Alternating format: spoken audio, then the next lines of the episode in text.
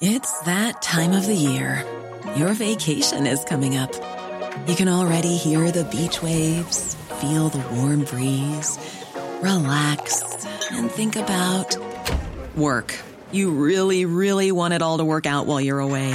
Monday.com gives you and the team that peace of mind. When all work is on one platform and everyone's in sync, things just flow wherever you are. Tap the banner to go to Monday.com.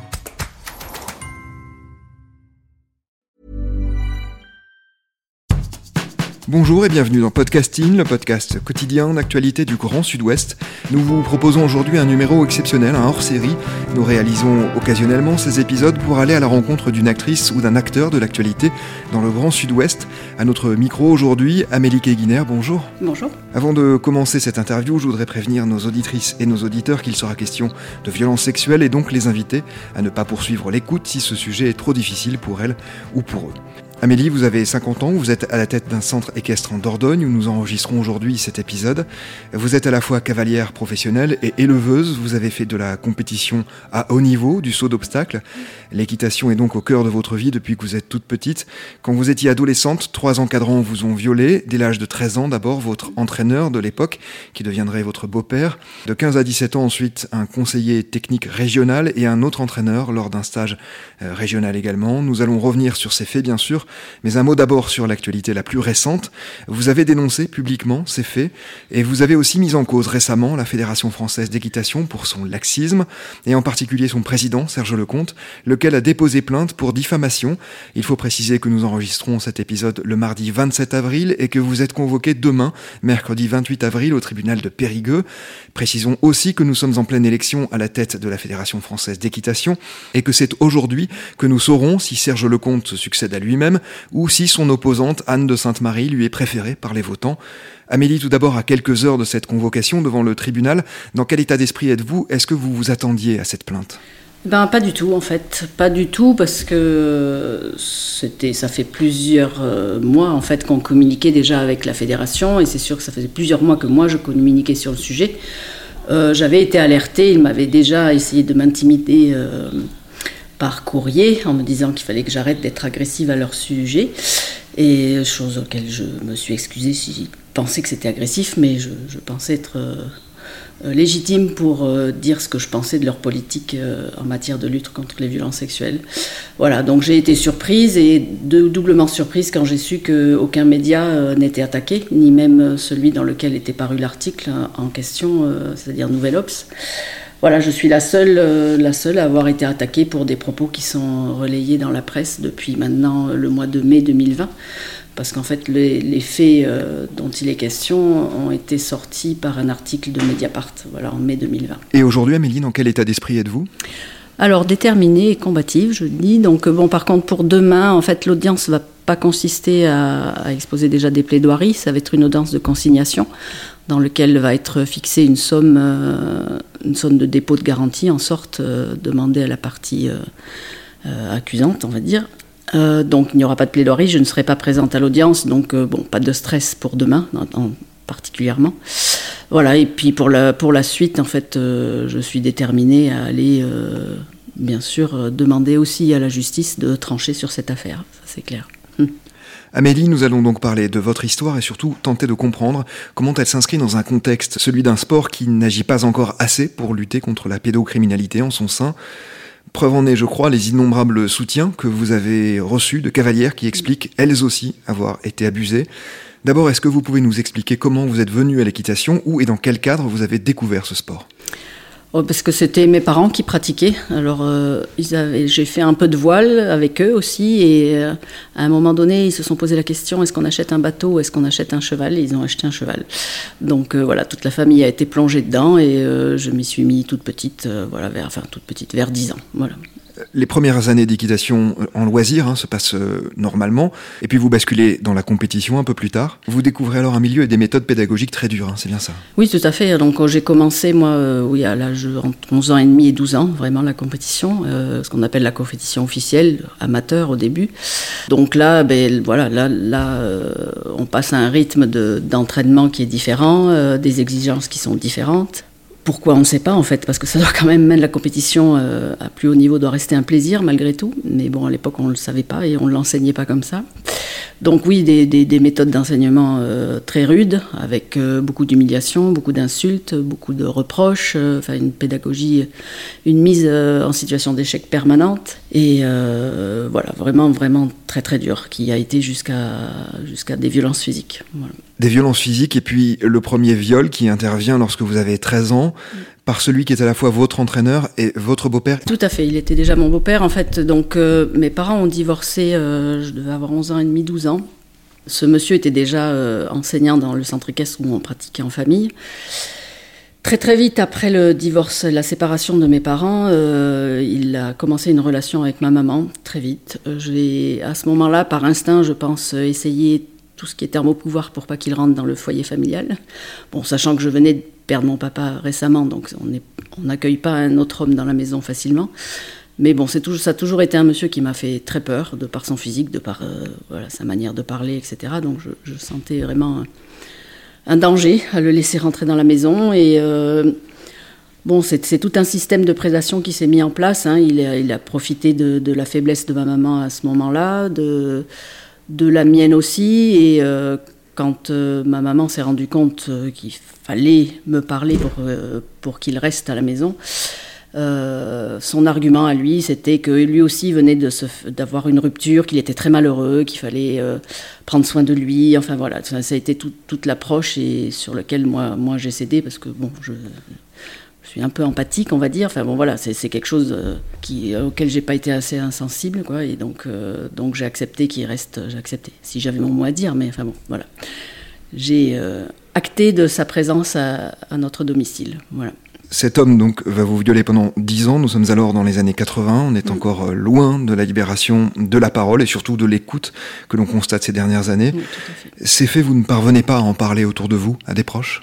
Pas du tout. Des, trop de honte déjà. Euh, donc déjà, il faut savoir que j'étais très malheureuse que ma maman ait été, euh, on va dire, euh, vite fait larguée par mon papa. Enfin bon, c'est mon papa qui l'a quittée, donc je voyais ma mère avait été très malheureuse de cette rupture. elle venait de se reconstruire une petite cellule familiale avec cet homme. moi aussi, la première année, je trouvais bien qu'on ait une figure masculine à la maison et tout ça. La première année, ça s'est vraiment très bien passé.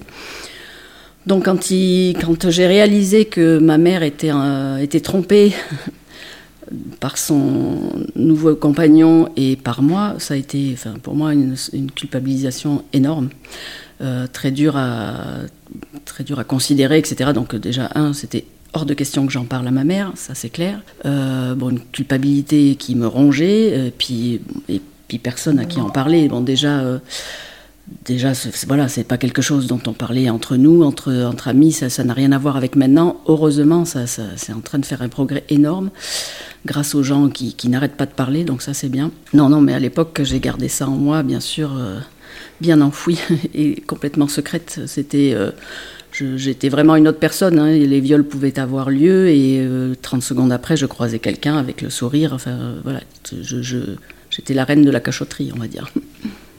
Vous avez utilisé euh, un terme très fort quand j'ai constaté que ma mère était trompée euh, avec d'autres femmes, et vous avez dit avec moi.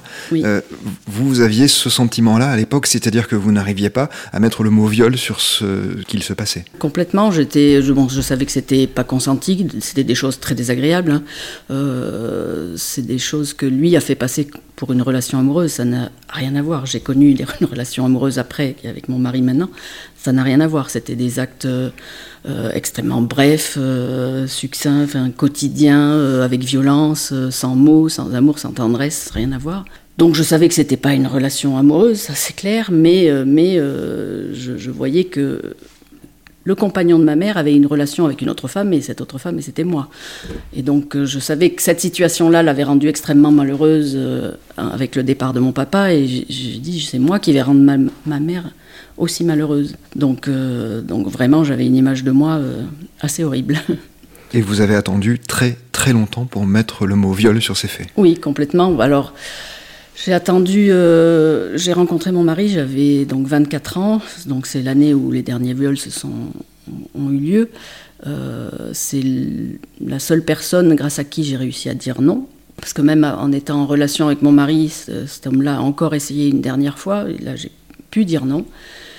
Et euh, quelques mois après notre début de relation avec mon mari, je lui ai dit vraiment, textuellement, euh, cet homme-là m'a violée. J'ai subi des viols. Donc j'ai vraiment dit ce mot à ce moment-là. Et puis après, pendant quasiment 20 ans, je l'ai réoublié.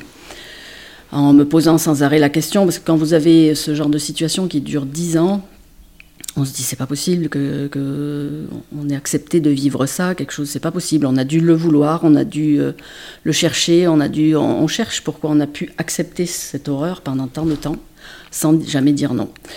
Donc on se dit est-ce que tu l'as pas aimé à un certain moment? Est-ce que tu voilà, enfin on, cherche vraiment des solutions. C'est tout un tas d'idées qui nous passent par la tête jusqu'au enfin alors qu'on est sûr du contraire, mais mais euh, et c'est ce qui m'a conduit à aller euh, faire une thérapie, c'est que j'avais besoin, bien sûr, les quelques personnes qui étaient au courant, les quelques personnes me disaient que c'était du viol, des violences sexuelles, que c'était de la violence physique, morale, etc. Mais j'avais besoin vraiment de quelqu'un de l'extérieur à, mon cercle, parce que je me disais peut-être que c'est eux qui me protègent. J'avais besoin de quelqu'un d'extérieur voilà, qui me dise oui, c'était des violences sexuelles, oui, c'était un viol, oui, c'était des violences physiques. Donc j'ai dit je vais aller voir un psychothérapeute, et puis bon, parce que ça n'allait pas bien aussi, hein, mais et euh, en lui décrivant toutes les situations, là, la première chose, c'est oui, vous avez été victime de viol. Bon, là, j'ai pu poser le mot et enfin le répéter. Voilà. Là, on était en 2017, hein, je crois. Oui, tout à fait. Mm. Amélie, entre 15 et 17 ans, deux autres hommes vont vous violer. D'abord un conseiller technique régional à plusieurs reprises, mais aussi un entraîneur lors d'un stage. Là non plus, ni vos proches, ni des encadrants ne sont là pour vous entendre Non. Euh, après, est-ce que je cherche à ce qu'ils m'entendent? Pas sûr. Je pense qu'on est je crois qu'au début, enfin, enfin au début, à l'époque, j'espère que maintenant ça va changer aussi, on cherche au contraire à tout cacher. Il ne faut surtout pas que quelqu'un devine, surtout pas que quelqu'un ait l'idée de quelque chose, donc, euh, donc on fait tout pour cacher. Euh, surtout que bon là voilà quand on a déjà vécu ça avec une personne quand il y en a une deuxième puis une troisième vous vous dites bon en fait finalement vous êtes peut-être fait que pour ça peut-être que c'est vous qui le cherchez Peut-être que, voilà, enfin, je, plein de questions qui viennent à la tête, y compris euh, des idées de prostitution. Moi, je sais que je n'ai pas eu, euh, comme certaines victimes, j'ai pas été soumise à des addictions ou à des, des, comportements compulsifs, etc. Mais par contre, j'ai eu l'idée de prostitution parce que j'avais une image de moi euh, assez terrible. Et je me disais, en fait, compte, si je ne sers qu'à ça, autant que peut-être ça me rapporte de l'argent. Et donc, je pense que vers 17 ans, euh, c'était le tout, tout début du Minitel. Les gens ne connaissent pas ça, sûrement. Et je me rappelle, à l'époque, c'était les 36-15 quelque chose, là, et j'ai tapé sur le Minitel, voir ce qui se faisait, et puis je suis tombée sur rien, bien heureusement. Et puis j'habitais une petite ville de campagne, donc, euh, donc rien n'était disponible, on va dire, mais je compare avec l'époque de maintenant j'aurais cette idée-là, j'aurais l'âge 17 ans maintenant avec cette idée-là. Une jeune fille qui va sur Internet et qui a envie de se prostituer, c'est en trois minutes c'est fait, même pas, je suis sûre, où il n'y a même pas besoin d'être dans sur une grande ville. Donc euh, ça, il faut, c'est quelque chose à réfléchir. C'est pour ça que l'accès à la pornographie, l'accès au sexe et tout ça sur Internet, à mon avis, c'est... Moi, à l'époque, c'était sûr que je basculais. Si j'avais eu tout cet accès-là, c'était sûr. La plupart des, faits euh, que nous évoquons se sont déroulés dans les Pyrénées-Atlantiques. Hein. Oui, tout à fait. Amélie, concernant les viols par votre entraîneur, ce sont des faits dont vous avez parlé en 2017, un an après leur prescription, qui était de 30 ans. Vous avez donc déposé une plainte qui a occasionné une enquête, mais a abouti à un classement sans suite en raison précisément de la prescription. Qu'est-ce que vous attendiez de cette démarche? Euh, Déjà une libération euh, personnelle. Hein, c'est, Alors je, le conseille souvent euh, à toutes les victimes qui me demandent des conseils ou une aide. Maintenant, c'est un chemin personnel. Hein. Tout le monde n'est pas obligé de porter plainte pour aller mieux. Euh, moi, j'en ai éprouvé le besoin, c'était la suite logique. Il y avait une prescription, donc je savais très bien que euh, ça allait être classé sans suite, mais euh, j'avais besoin quand même que ce soit acté, que quelqu'un d'autre m'entende sur les faits. Ensuite, quand j'ai parlé d'abord sur les réseaux sociaux, il m'est revenu aux oreilles des potentielles autres victimes de cet homme-là. Sauf que j'avais jamais pensé en fait, parce que j'étais persuadée qu'il n'y avait que moi. Enfin bon, c'était un homme qui avait beaucoup de relations extra-conjugales, mais euh, je pensais avec des mineurs, je pensais être la seule. Et en fin de compte, non. Donc là, j'ai eu un, gros moment de, un, gros choc. Je me suis dit peut-être que si j'avais parlé à l'époque, ça aurait peut-être évité à certaines de subir la même chose.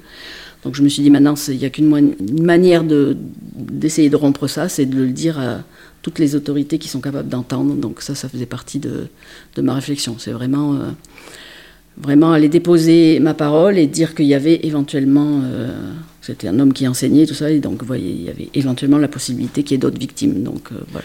Vous avez aussi déposé deux plaintes il y a un an contre vos deux autres agresseurs. Là aussi, les faits sont prescrits? Oui, tout à fait. C'était ben, dans la même catégorie d'âge, donc de toute façon.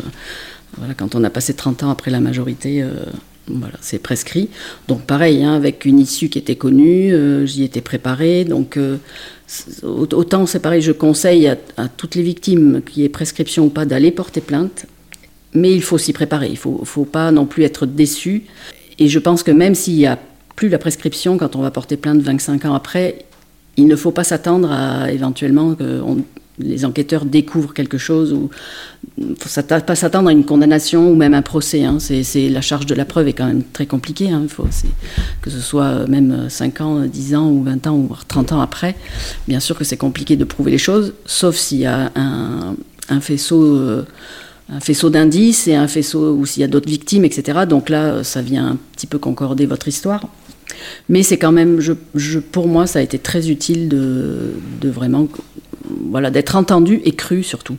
Parce que les gens qui ont récolté ma parole m'ont cru, les, magistrats qui ont, qui ont euh, demandé l'enquête m'ont cru, ils ont fait leur travail pour trouver le maximum d'éléments et donc euh, ça c'est gratifiant. Et ça va dans le chemin de la guérison parce qu'on vous croit. Et on vous écoute et on vous croit, ça c'est essentiel.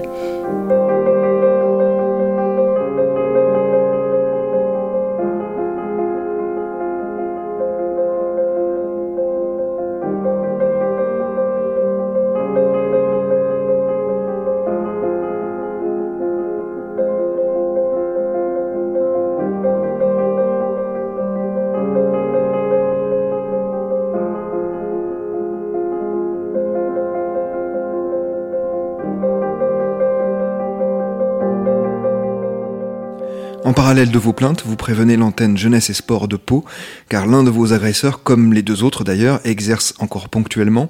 Que vous répond-on à ce moment-là? Alors, pour le, premier, euh, la jeunesse jeunesse et Sport Pau qui est venu me chercher, en fait. Euh, ils ont eu euh, vent de toute ma communication sur les réseaux, et en fait, un jour, j'ai reçu un coup de fil donc, de, Jeunesse et Sport, m'avertissant, parce que je n'étais pas du tout au courant de cette possibilité-là, qu'il existait un moyen de. Enfin, ce qui était ce qu'on appelle une enquête administrative, pour lequel il n'y avait pas de prescription. Donc, ils m'ont engagé, ils m'ont proposé de venir faire ce qu'ils appellent un signalement et, d'ensuite être entendu et que eux, à partir de ce signalement, allaient pouvoir déclencher une enquête administrative. Voilà, donc chose que j'ai faite et j'ai été donc reçu euh, à Pau, à la direction départementale, voilà, pour mm. faire ce signalement. Là, vous avez euh, eu beaucoup d'espoir. Comment ça s'est terminé? Alors oui, beaucoup d'espoir parce que bon voilà, je découvrais cette chose-là et vraiment euh, la personne que j'ai eue au téléphone euh, me disait, enfin, que leurs armes à eux, c'était bien sûr qu'il y avait plus de prescription et ensuite que ça allait être les sanctions allaient pouvoir aller ben, du simple avertissement à la radiation à vie du métier d'encadrant. Donc euh, bon, oui, de l'espoir et puis pendant le pendant l'audition. j'ai argumenté ben, pour la partie adverse. J'ai dit que par exemple cet homme-là, donc mon ancien beau-père euh, euh, menaçait de produire euh, deux lettres que je lui aurais écrites, que je lui écrites, je me rappelle lui avoir écrites, où je lui déclarais ma flamme, où je lui disais que c'était je ne sais quoi, mais enfin voilà, en gros, en résumé, que j'étais amoureuse de lui. Bon, il faut savoir que ces choses-là, en fait, c'était un peu pour calmer la bête qui vous torture psychologiquement. il fallait sans arrêt lui dire qu'il était le meilleur, le plus beau, le plus charmant, et que notre vie se résumait à lui. Donc, c'est sûr que j'ai pu écrire ces mots-là. Et je me souviens très bien que pendant cette audition, euh, les personnes m'ont dit écoutez, de toute façon, ça, on s'en fiche, parce qu'un encadrant sportif, que ce soit son élève qui soit amoureuse ou pas, il n'a pas à avoir de relations sexuelles avec euh, son élève. Voilà. Et on parlait même pas de relation au beau-père, hein, c'est pas de relation incestueuse, c'est un encadrant sportif n'a pas à avoir de relations sexuelles avec ses élèves mineurs. Voilà. Donc j'ai fait ah ouais, donc là c'est bon, J'étais sûre que bah, déjà il me croyait, que bah, en fin de compte, euh, voilà, il n'y avait aucun, aucun argument qui allait pouvoir être euh, reçu de la part de ce monsieur. Donc je suis repartie avec beaucoup d'espoir et ensuite euh, ils ont fait une enquête assez poussée, hein, ils ont cherché pas mal.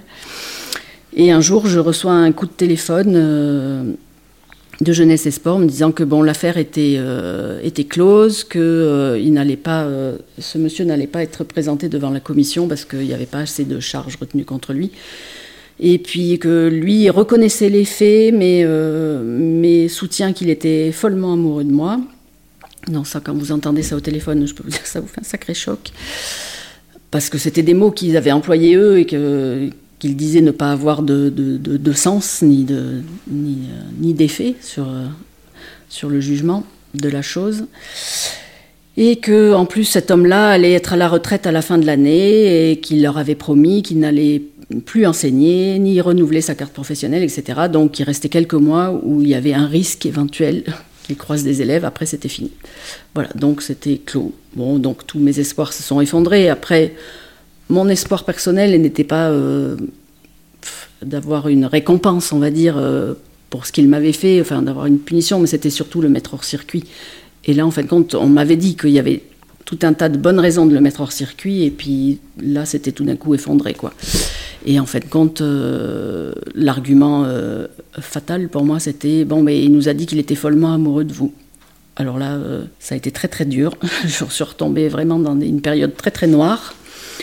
Et je suis ressortie, tant mieux. Mais c'était dur à avaler, voilà. C'était compliqué.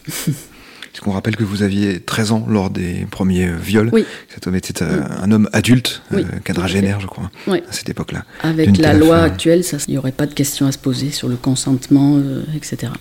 Et du côté de la Fédération française d'équitation, avant la plainte hein, sur laquelle nous allons revenir, quelle a été la réaction?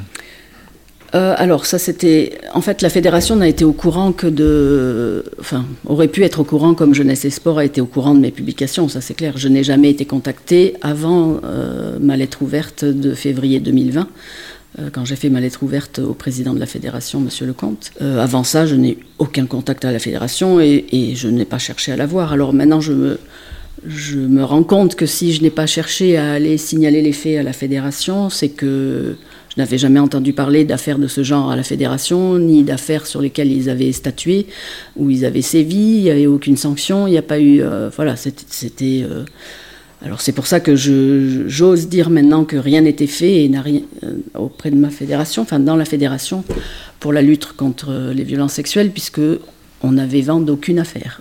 la fédération ne s'est jamais portée partie civile pour ce genre d'affaires, etc. Donc en fin de compte, voilà, moi logiquement, je, m'étais dit, c'est pas la fédération qu'il faut que j'aille me plaindre. Ils ont, voilà, et puis surtout, c'était des faits très anciens, donc euh, bon, il m'est jamais venu à l'idée d'aller me plaindre de mon affaire à la fédération. Par contre, c'est en février 2020 quand euh, vraiment le mouvement sportif a commencé à prendre le sujet euh, et le mouvement MeToo pour eux, c'est-à-dire, et, vraiment, point d'orgue, ça a été la, déclaration et le livre de Sarah Bitbol, où tout le mouvement sportif s'est vraiment euh, relevé, et dans chaque sport, il y a une victime qui a commencé à parler, presque dans chaque sport, et je me suis dit, bon, là, euh, c'est le moment de faire ce qu'il faut pour pour ton sport. Voilà. Donc, euh, Sarah Bitbol, qui est cette ancienne patineuse artistique qui avait dénoncé les violences sexuelles subies par son entraîneur. Elle oui, voilà, tout à fait. Donc j'ai profité de ce cet élan médiatique pour, euh, pour demander à ma fédération de prendre position sur euh, ces faits-là euh, et de commencer à réfléchir sur éventuellement qu'est-ce qui pourrait se faire pour lutter contre ça. Déjà, je, je, leur ai écrit pour leur faire prendre conscience de, de la gravité dans notre sport, parce que j'avais déjà eu, moi, donc j'ai commencé à parler en 2017. Et depuis 2017, j'avais déjà recueilli beaucoup, beaucoup, beaucoup de témoignages de jeunes filles et de jeunes garçons victimes à travers le sport, euh, victimes d'encadrants, etc. Donc moi, j'étais déjà au courant de que, et j'avais été la première étonnée et choquée hein, de, l'étendue des dégâts. Et donc je voulais en faire part à la fédération et surtout les choquer et les, leur demander de réagir et de réagir vite. Voilà, ça a été vraiment le but de mon premier courrier. Et qu'est-ce qu'on vous a répondu à ce moment-là, la fédération? La fédération a répondu très rapidement. Bon, il se trouve que le timing était le bon, c'est-à-dire que j'ai profité d'une compétition, une grande compétition qui est le, CSI Coupe du Monde de Bordeaux, où toute la presse spécialisée déjà était là, la presse nationale aussi. Donc euh, cette lettre ouverte a été très vite médiatisée et très fort. Donc ils n'avaient pas d'autre choix que de répondre très vite et très fort. Donc euh, bien sûr, euh, leur réaction, ça a été de condamner les faits. On ne peut pas faire moins. Vous n'avez pas trouvé quelqu'un qui va ne pas condamner les violences sexuelles sur mineurs. ils ont tout de suite mis en place une, une, campagne d'affichage qu'ils ont envoyée dans toutes les structures équestres où le titre était N'en parle pas quand on poney. Euh, pour essayer de déclencher la parole d'éventuelles victimes. Donc j'ai trouvé ça et je leur ai dit une très bonne idée. Euh, ils ont mis en, disponible une ligne verte euh, d'écoute où on pouvait appeler, etc. Donc bon, ça, il faut savoir que ce n'était pas particulier à la Fédération française d'équitation. C'est une, ligne verte qui vous renvoie vers une association de lutte pour les violences faites aux femmes, donc qui est à disposition de qui veut bien le mettre sur son site en fait. C'est bien, très très bien de le faire, mais c'est pas leur idée ni même leur, leurs ressources qui ont fait ça. Ils ont aussi euh, fait un signalement papier, c'est-à-dire qu'on pouvait télécharger un document sur leur site euh, sur lequel euh, on pouvait appuyer éventuellement un signalement. bon, là, pareil, ils se sont, et heureusement, servis de, de, ce qui existait déjà auprès du ministère de la Jeunesse et Sport. Voilà, et donc ils ont mis ces outils-là très très vite à disposition et c'était très bien. Très vite, moi, je leur ai demandé d'éventuellement faire plus. C'est ce qui me paraît évident, c'est déjà de faire de la formation, mais surtout, de prévoir des sanctions. Parce qu'à l'heure actuelle, rien n'est prévu. Rien n'est prévu et euh, on sait très bien que si on ne sanctionne pas, euh, les règles ne sont pas respectées. Et d'ailleurs, même les règles n'existent pas. Il n'y a pas de code de déontologie, il n'y a pas de, voilà pour les encadrants. Donc c'est ça, ça devrait exister et quand ça, ça existera, on pourra y associer des sanctions et on pourra commencer à faire peur euh, aux prédateurs qui nuisent au sport. Voilà. Puisque à l'heure actuelle, on le rappelle, vos trois agresseurs sont toujours susceptibles d'être en contact avec des mineurs dans le cadre de la pratique euh, de l'équitation. Ce qui est frappant dans votre parcours, c'est qu'il ne s'est pas agi d'actes isolés, commis par un homme lui-même isolé. Il est question de viol à de multiples reprises et vous êtes loin d'être la seule, malheureusement, dans ce cas. Comment expliquer une telle omerta au sein de la troisième fédération sportive de France, qui compte environ 650 000 licenciés? Je pense que c'est un milieu qui est, bon, déjà... Euh, très masculin, même si par exemple la, fédération, ben, c'est contradictoire, mais elle est pratiquée à 80% par des femmes et, là-dedans, il y a trois quarts de mineurs, de jeunes filles mineures. Donc euh, on sait que c'est statistique, il y a une jeune femme sur cinq qui subit des violences sexuelles. Donc vous ramenez ça au nombre de licenciés EES de, de pratiquantes de l'équitation, forcément qu'on arrive à un chiffre potentiel euh, énorme. Donc euh, Monsieur Lecomte dit toujours qu'on on reproche à l'équitation d'être une, des fédérations les plus touchées. C'est pas l'équitation qui fait qu'elle est plus touchée, c'est, parce que c'est sa, population féminine qui fait qu'elle est plus touchée. Et ensuite, euh, toute cette, population d'adhérentes euh, sont souvent coachées par des éléments masculins. C'est vraiment en train de changer. Hein. À la base, maintenant, il y a beaucoup dans les poney clubs et tout ça. La base est vraiment euh, maintenant devient féminine, mais dès qu'on atteint un petit niveau de compétition, les coachs sont souvent masculins. Et qui dit compétition dit déplacement en week-end, euh, logement euh, euh, commun, etc. Voilà, plein de, plein de situations à risque.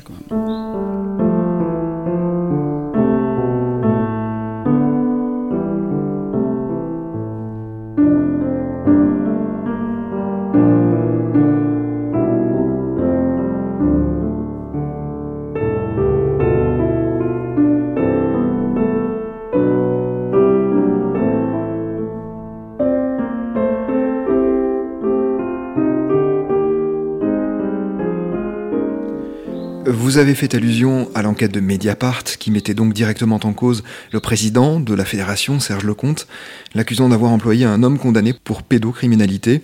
C'est pour avoir rappelé cela dans une interview que vous êtes aujourd'hui poursuivi par la FFE, c'est ça? Oui, alors donc ça, c'est quand j'ai commencé à communiquer avec les fédérations, euh, je n'étais absolument pas au courant de, cette affaire-là. Sinon, je, je n'aurais d'entrée pas employé un ton aussi cordial que je, l'ai employé, j'aurais surtout pas été aussi naïve. Bon, très vite après euh, ma prise de parole et ma première lettre ouverte, j'ai été euh, contactée via des messages euh, de personnes au courant de l'affaire me disant de me méfier en m'informant de cette affaire-là et donc en mettant le doigt sur le, éventuellement la, la modeste volonté euh, de la présidence pour lutter contre la violence sexuelle. Donc c'est vrai que là j'ai pris un premier choc et j'ai pris du recul par rapport à ma communication et par rapport à mes rapports avec la, fédération. Maintenant, ces, éléments qu'on m'a apportés, je ne pouvais ni communiquer dessus, c'était que des on dit, on m'a dit que, j'ai vu ça, etc. C'était pas à moi à sortir l'affaire. Donc, par contre, l'affaire euh, euh, est sortie par Mediapart avec euh, des éléments vraiment probants et incontestables, seulement contestés par Monsieur Lecomte, mais incontestables. Donc là-dessus, ça m'a permis bien sûr de rebondir et, et j'ai vraiment participé à la diffusion de ces faits-là. Parce que il est vrai et il faut s'en rendre compte, et je ne sais pas si Monsieur Lecomte finalement s'en rend compte, mais que de salarier quelqu'un qui est arrêté une première fois, condamné une première fois. C'est même pas, on parle plus de suspicion de d'innocence, quoi. Hein. il est condamné une première fois. Ça peut arriver à n'importe quel dirigeant. Hein. Vous et moi, on peut être, euh, vous pouvez avoir un collègue, quelqu'un de votre famille. Euh, ça peut passer là, ça vous arrive, très bien. C'est votre ami, vous Très bien, vous restez amis avec lui. Par contre, que de continuer à le salarier en sachant que ce monsieur est interdit de pratiquer l'enseignement, euh, ça, c'est irresponsable, complètement irresponsable, et je vais aller dire criminel. On n'a pas le droit de faire ça. C'est quand on a le sens des responsabilités. On ne peut pas imaginer. Moi, je pourrais, je sais pas. Si votre ami est criminel, euh, ça peut rester votre ami. C'est chacun y voit ce qu'il veut, mais par contre, ne le mettez pas en situation de récidive. Ça, c'est pas possible à entendre et à envisager. Et donc, euh, donc, sachant que ce monsieur-là a été neuf mois après sa condamnation maintenu à son poste dans un centre équestre en tant qu'encadrant, qu'il n'a été euh, licencié que parce que ses collègues ne voulaient plus travailler avec lui pour une mésentente euh, voilà, de ses collègues. Très bien. Et ce monsieur-là, tout de suite après, a été rembauché par Monsieur Lecomte, Monsieur Lecomte en tant que président de la Fédération française d'équitation. Alors on a beau me dire que c'était un poste euh, où il ne risquait rien, où il n'était pas encadrant, etc. Mais par contre, il tenait le stand officiel de la FFE dans les grands événements, euh, style éventuellement championnat junior, etc. Donc, euh, d'ailleurs, ce qui s'est passé, c'est que pendant le premier Open de France au, stade équestre de la mode Beuvron, les victimes, les premières victimes de ce monsieur, de monsieur Caudal, ont été choqués de voir ce monsieur sur les lieux. Euh, voilà, sur les lieux, elles l'ont croisé pendant euh, la semaine de, championnat. Donc ça, ça, a produit un choc. Donc voilà, et ce qui s'est passé après, c'est ce qui était prévisible, c'est qu'il y a eu trois autres plaintes. Donc certes, il n'enseignait plus, mais il croisait des mineurs, donc en situation de récidive. Et c'est ce qui s'est passé. Et, une nouvelle fois, on le maintient en poste. C'est n'est que je crois que c'est un départ volontaire, je ne vais pas l'affirmer, mais un départ volontaire. La deuxième condamnation date de 2017, et il y a eu un départ volontaire de, M. Caudal de la Fédération en 2019. Pendant tout ce temps-là, il a été employé de M. Lecomte. De 2012, où sont déclarés les premiers faits, première condamnation en 2014 jusqu'en 2019, ce monsieur a été employé par M. Lecomte, qui dit aujourd'hui n'a jamais, avoir été au courant de, des condamnations de son ami employé. Euh, et euh, même associés d'affaires, puisqu'ils ont eu des, des sociétés euh, des SCEA ensemble. Donc euh, voilà, ça, paraît un petit peu aberrant de pas être au courant de ces choses-là. Oui, puisque avant d'être employé par la fédération, cet homme que vous avez cité était employé dans le Poney Club, possédé par Monsieur Lecomte, qui est à Suresnes, en région parisienne. Tout à fait. Ce qui est étonnant, c'est que euh, donc la fédération porte plainte contre vous. Euh, ce qui est étonnant, donc, c'est qu'à l'époque, euh, lorsque ces faits avaient été racontés par Mediapart, eh bien, la FFE n'avait pas porté plainte contre Mediapart. Quel est, selon vous, l'objectif de Serge Lecomte en portant plainte contre vous aujourd'hui? Oh, ben, je pense que Serge Lecomte est agacé que j'ai osé lui adresser la parole sur ce sujet, que j'ai osé le bousculer un peu et le, le mettre face à ses actes. Voilà. Euh, il aurait pu y répondre de la bonne manière, en faisant éventuellement un mea culpa et à dire que ça ne se reproduirait plus, etc. peu importe, enfin autre chose que, que déjà ne pas me répondre. certes, ils ont, ils m'ont et ils disent actuellement qu'ils m'ont proposé de travailler sur une commission euh, de travail euh, sur la lutte contre les violences sexuelles, mais euh, chose que j'ai refusée parce que je n'allais pas travailler avec quelqu'un qui, qui a fait ce qu'il a fait et qui, qui a une non-volonté d'agir. il dit encore que ces choses-là doivent se faire en discrétion. voilà, donc bon, c'est pas du tout ma, ma ligne de conduite, donc je savais très bien que je n'allais ni être écoutée, ni être entendue, donc ça allait être une perte de temps. Donc euh, c'est deuxième affront, j'ai refusé, euh, refusé de travailler pour lui et, euh, et j'ai continué à communiquer. Il a vu que je commençais à, parler ces termes un peu partout et qu'il était temps de me faire taire. Voilà, donc c'est quelque chose qui dérangeait et il n'était pas encore du tout question ni de campagne électorale, ni de date d'élection, ni même de sa candidature. Donc c'était vraiment quelque chose qui le déstabilisait et voilà, qui le dérangeait fortement. Amélie, cette plainte déposée contre vous a fait l'effet d'une bombe dans le milieu et bien au-delà. Une pétition pour vous soutenir a déjà recueilli, à l'heure où l'on se parle, 20 000 signatures sur change.org. Une tribune est parue dans l'Obs, signée notamment de l'ancienne patineuse Sarah Abitbol, dont nous parlions tout à l'heure, de la comédienne et danseuse Andrea Bescon, de la militante féministe Caroline Dehas, de la championne de tennis Isabelle de Mongeau, elles aussi victimes de viol. Citons aussi l'association Colosse au pied d'argile, fondée par l'ancien rugbyman Sébastien Bouey, pour lutter contre les violences sexuelles envers les enfants dans le cadre du sport qui a annoncé interrompre un partenariat avec la FFE. Dans ce combat, vous n'êtes pas, ou précisément vous n'êtes plus seul. Tout à fait, c'est un deuxième choc. Déjà, euh, quand j'ai commencé à parler, euh, le premier choc, c'est que je n'avais pas été seule à subir. C'était un océan de témoignages et, aussi un océan de témoignages de bienveillance et de, de, compassion. Donc ça, ça avait été très gratifiant. Et là, c'est le deuxième choc, c'est que il y a une chaîne de solidarité déjà entre victimes, ça c'est clair, et puis des gens qui sont de plus en plus touchés et conscients que c'est un sujet essentiel de la société. On, ne passera pas euh, cette décennie sans vraiment s'en occuper euh, de manière essentielle et prioritaire. Pour, euh, ça en va de la vie de vos enfants, parce que moi je n'ai pas d'enfants, je n'ai jamais voulu en avoir, pour ces raisons-là. Donc voilà, donc c'est vraiment voilà, ça fait vraiment chaud au cœur de voir qu'il y a autant de gens. Ok, ils me soutiennent moi, mais ils soutiennent, ils soutiennent en fait le message surtout. Ça, c'est important.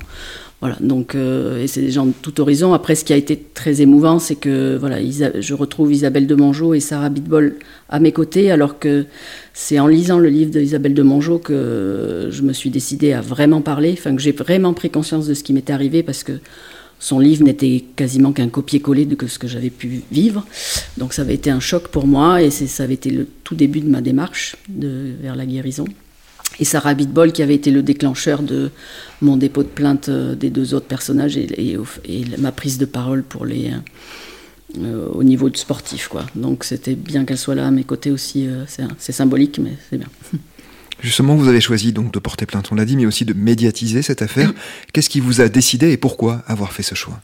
Parce que bon, toutes les victimes, dans toutes les victimes de, de, violences sexuelles, hein, vous avez ben, toute une échelle hein, de gamme. Vous avez celles qui en meurent, celles qui se sont suicidées, celles qui vivent avec ça très difficilement, avec tout un tas de symptômes, de maladies graves, etc., qu'elles n'arrivent pas à identifier, celles qui arrivent à soigner un peu, qui en parlent autour d'elles, celles qui arrivent à l'assumer, à l'intégrer dans leur vie et qui se sont, qui se sont bien soignées, qui portent plainte. Il faut savoir qu'il n'y en a que 10% qui portent plainte, hein, donc c'est vraiment très très peu. Et puis il y a celles après qui arrivent à, vraiment en parler, à faire profiter de leur expérience euh, pour essayer que les, gens aient conscience et, poussent à l'évolution. Donc euh, ben, moi je fais partie de, des gens qui ont cette chance-là de pouvoir en parler de manière complètement libérée, sans plus aucune honte ni quoi que ce soit. Donc, euh, euh, donc je préfère, euh, voilà, j'ai voulu en faire profiter le maximum pour toutes celles qui n'arrivent pas et tous ceux qui n'arrivent pas à parler. Donc c'est un enseignement en fait. Hein. Je, pense que moi, de par mon métier déjà, je suis très sensible à la transmission et ça, fait partie de c'est faire partie de son expérience, transmettre ce qu'on a vécu, on compare ça, et il n'y a pas que moi, dans la littérature, beaucoup comparent ce, problème-là au, euh, camp de concentration et au problème de l'Holocauste, etc. C'est-à-dire que ça fait partie de l'indicible et de l'inimaginable. Et il n'y a que vraiment par les témoignages de ceux qui en revenaient que les gens ont vraiment pris conscience et les gens ont pris conscience de ce qu'il ne faudrait plus jamais faire et donc c'est un peu ça qu'il faut rechercher dans la démarche de toutes celles qui parlent quoi.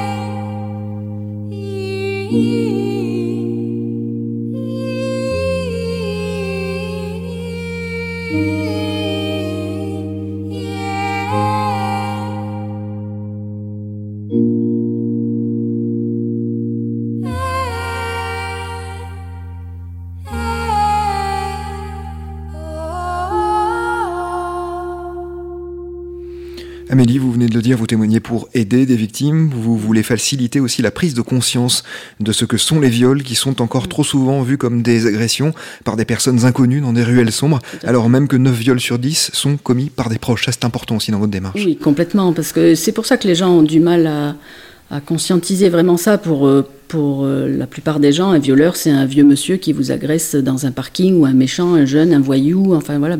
Mais voilà, vous avez raison, c'est 9 fois sur 10, c'est des proches. D'ailleurs, moi, dans toute euh, ma vie de petite fille jusqu'à maintenant, il m'est arrivé plusieurs agressions, plusieurs tentatives d'agression. À chaque fois que ça a été fait par quelqu'un qui n'était pas proche, j'ai tout de suite vu le danger, je l'ai identifié et j'ai pu fuir. Euh, les seules fois où je n'ai pas pu le faire, c'est parce que c'était quelqu'un qui m'a mis en confiance, euh, quelqu'un avec qui, euh, qui avait une grosse autorité, quelqu'un qui j'avais confiance, du respect, etc. Là, je suis tombée dans le panneau. Et une fois que vous êtes dans l'emprise et où il y a l'autorité, ou la peur, etc., qui vous tiennent, c'est fini, quoi. juste pour vous donner un exemple, j'avais 12 ans, je crois, quand je rentrais du collège. Une fois, je rentrais à pied un monsieur qui est arrivé à contresens de, moi avec un tracteur. Il s'est arrêté en face dans la rue, le temps que je marche, il a descendu le tracteur, mais déjà, voyant cette scène-là, j'avais le cœur qui battait à fond, je savais qu'il allait y avoir un problème.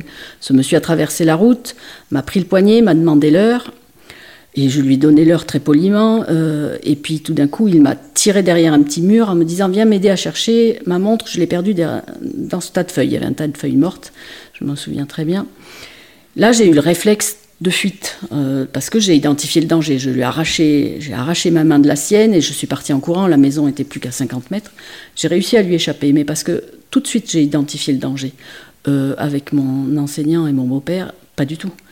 Pas du tout. C'est pour ça qu'après aussi, euh, bien malin celui qui dit pour pouvoir identifier la contrainte, la peur ou la surprise, mais jamais quelqu'un de proche va vous surprendre, euh, il va éventuellement vous faire peur quand il y a de l'autorité, etc. Mais c'est compliqué, vous êtes là, euh, un encadrant, eh ben, euh, par exemple, il y a des, Voilà, par exemple, la plainte pour M.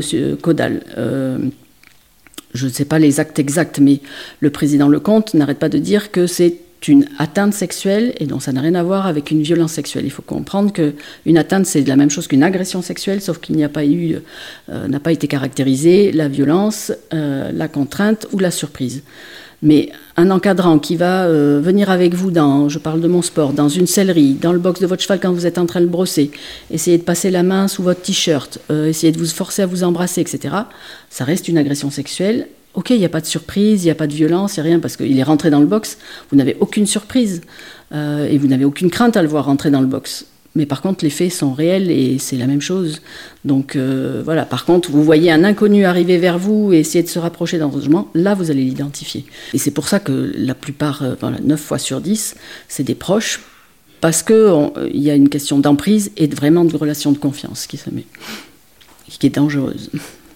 Dans un contexte où la parole se libère et où l'attention portée aux violences sexuelles est plus importante dans la société, est-ce que vous avez le sentiment que votre sport, l'équitation, est prêt, lui aussi, à évoluer en dehors de ces instances les plus hautes? Alors, c'est bon, les instances les plus hautes, on saura ça ce soir, après les élections, s'il y a une véritable volonté ou pas. Là, récemment, j'ai l'impression qu'enfin, les professionnels commencent à prendre la parole. Alors, bien sûr, c'est en général majoritairement des femmes, qui ont le courage de prendre le sujet à bras le corps. Jusqu'à l'année dernière, je me sentais un petit peu seule, pas très soutenue par la profession. Euh, c'est toujours pareil, c'est le discours, on dit il faut pas trop en parler, ça fait peur, ça va faire peur aux clients.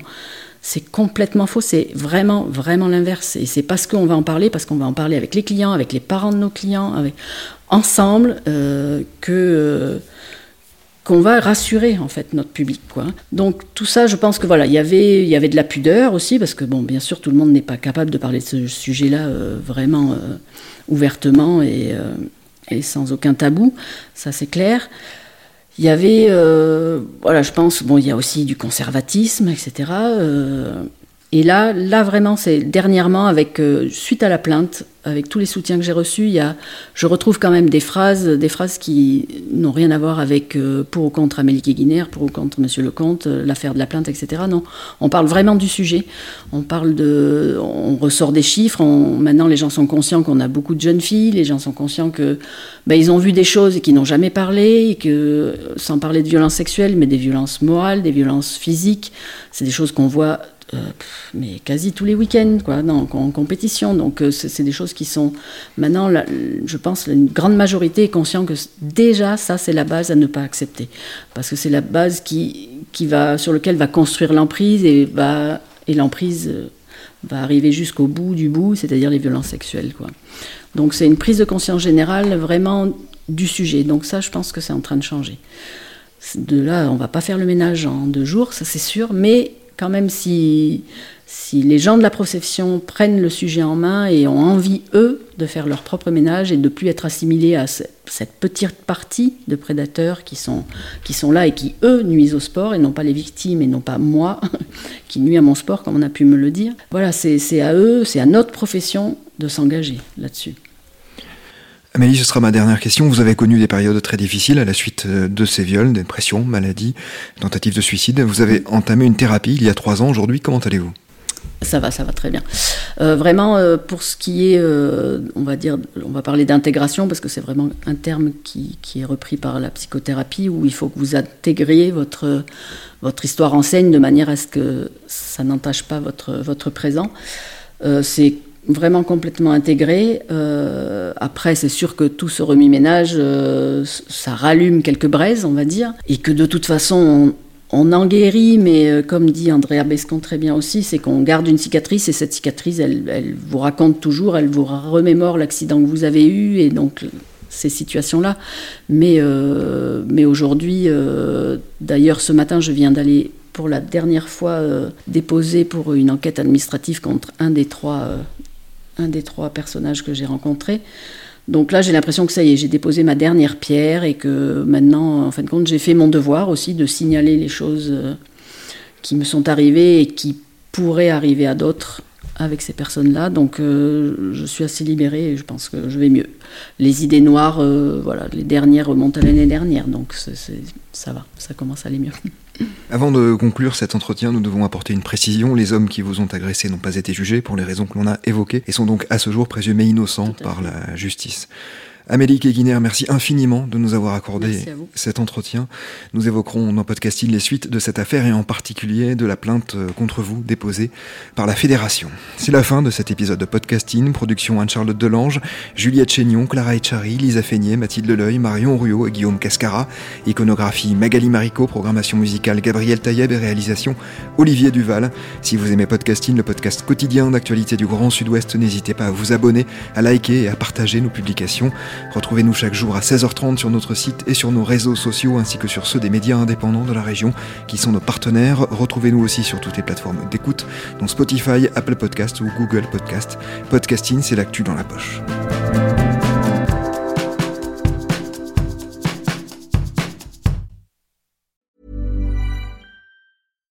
When you make decisions for your company, you look for the no-brainers. And if you have a lot of mailing to do, Stamps.com is the ultimate no brainer. It streamlines your processes to make your business more efficient, which makes you less busy. Mail checks, invoices, legal documents, and everything you need to keep your business running with Stamps.com. Seamlessly connect with every major marketplace and shopping cart. Schedule package pickups and see your cheapest and fastest shipping options from different carriers with rates up to 89% off USPS and UPS rates. And with the Stamps.com mobile app, you can take care of mailing and shipping wherever you are. Make the same no brainer decision as over 1 million other businesses with Stamps.com. Sign up with Code PROGRAM for a four week trial, plus free postage and a free digital scale. No long term commitments or contracts. That's Stamps.com. code PROGRAM.